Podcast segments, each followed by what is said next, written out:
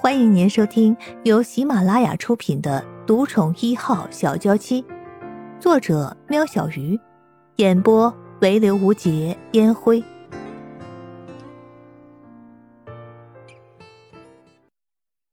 第九十三集，这真的是玩笑一场吗？打回去问问吧。电话簿里排名第一的就是家。只要点下去，谜题就可以解开了。只是想到这通电话可能对爸妈带来的伤害，江磊那修长的手指却微微的颤动，怎样也按不下通话键。突然的铃声吓了江磊一跳，是妈妈打了网络电话过来，要求视讯。江磊拿了纸巾胡乱的擦拭着自己脸上分不清是泪水还是汗的狼狈。赶紧接起电话，小磊啊，怎么这么慢才接电话呀？吃饭了没有啊？冷不冷啊？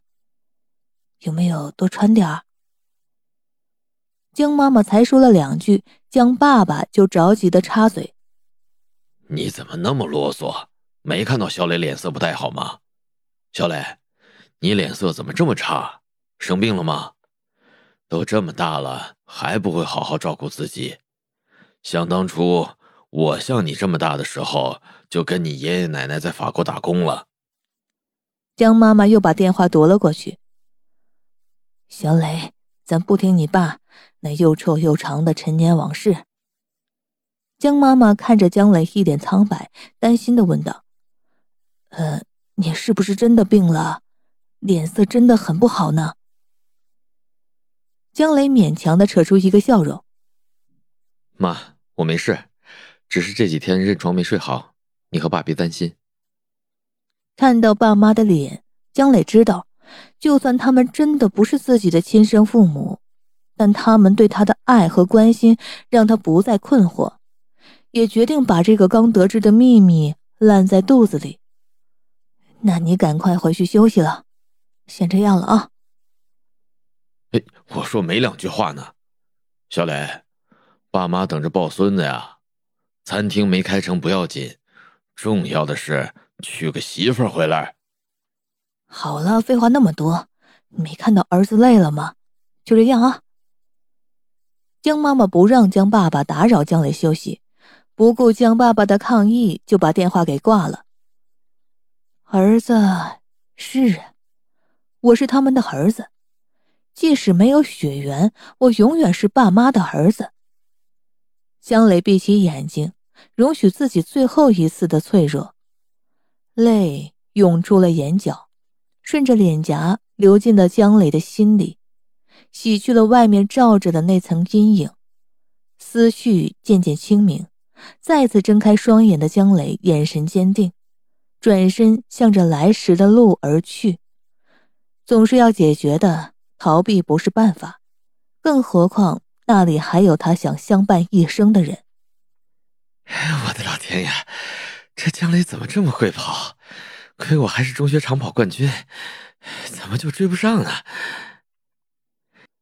江磊一身西装，就站在人来人往的十字路口，弯着身，双手撑在膝盖上，一副快要断气的样子。突然，一双手搭上了他的肩膀，江琪扭头一看，江磊，你跑哪儿去了？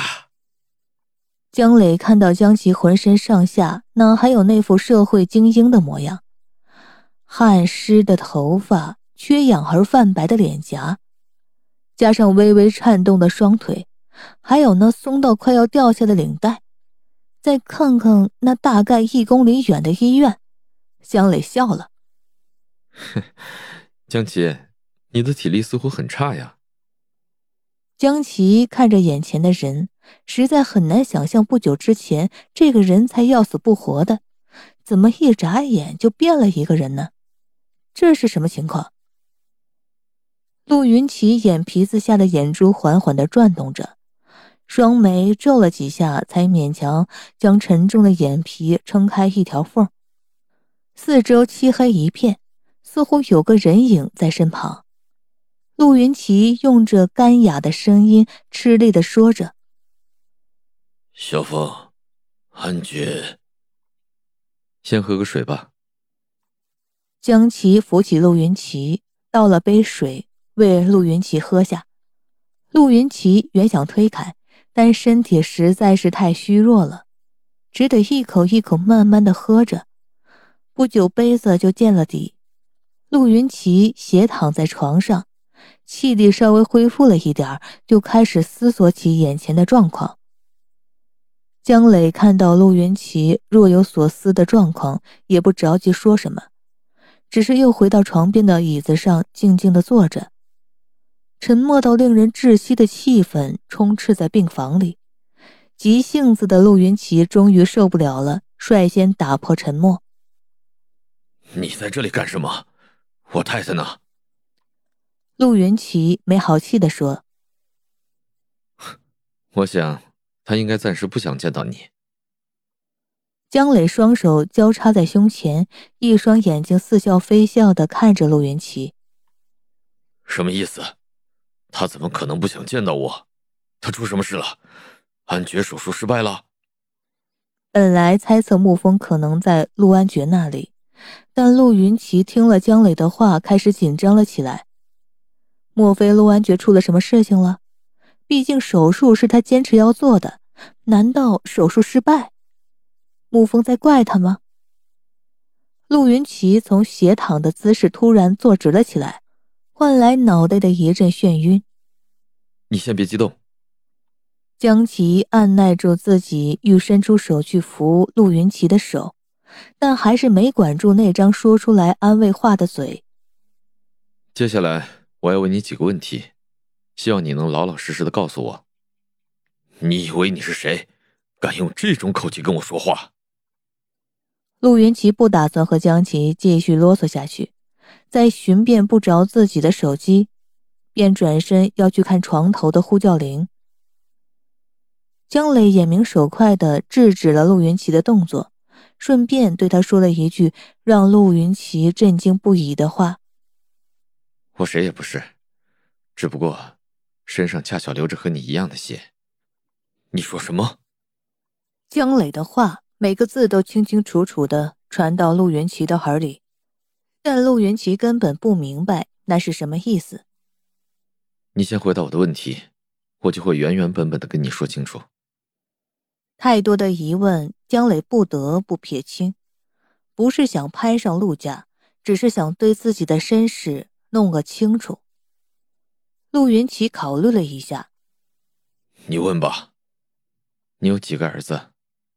你不是知道，两个，安觉和安卓。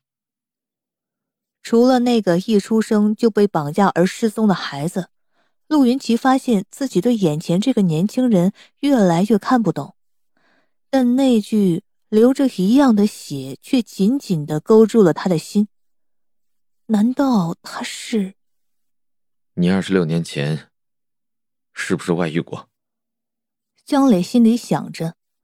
如果陆云奇不知道自己的存在，那自己可能是外面女人所生的，而那个生他的女人怎么会没借机登堂入室呢？你到底要问什么？直接一点。这条老命在这两天已经受够了刺激，与其这样一问一答，倒不如快刀斩乱麻。你确定你只有两个儿子，没有其他的女人？对。如果不算上那个一出生就被绑走的儿子，那个失踪的孩子是他和沐风心里永远的痛。原本以为安哲的出生是那个孩子回来了，所以最后安哲走了，他虽然伤痛，但更是感谢上天给他与安哲相处的那几年时光。只是沐风却不这么想，觉得老天又残忍的夺走了他一次。所以沐风才会终日郁郁寡欢，几近油尽灯枯。幸好后来有念平和念安，不然此时陆云奇要照顾的就不只是陆安觉了。你有孩子被绑架，怎么没听安觉说过？所以他才和陆安觉长得这么像吗？甚至连喜好都一样，喜欢做菜，也爱上同一个女人。那个孩子和安爵是孪生子，我和他妈都没对他说过，他怎么会知道？以前说不出口的事情，现在却侃侃而谈，看来自己已经看开了。听众朋友，本集已播讲完毕，下集更精彩哦。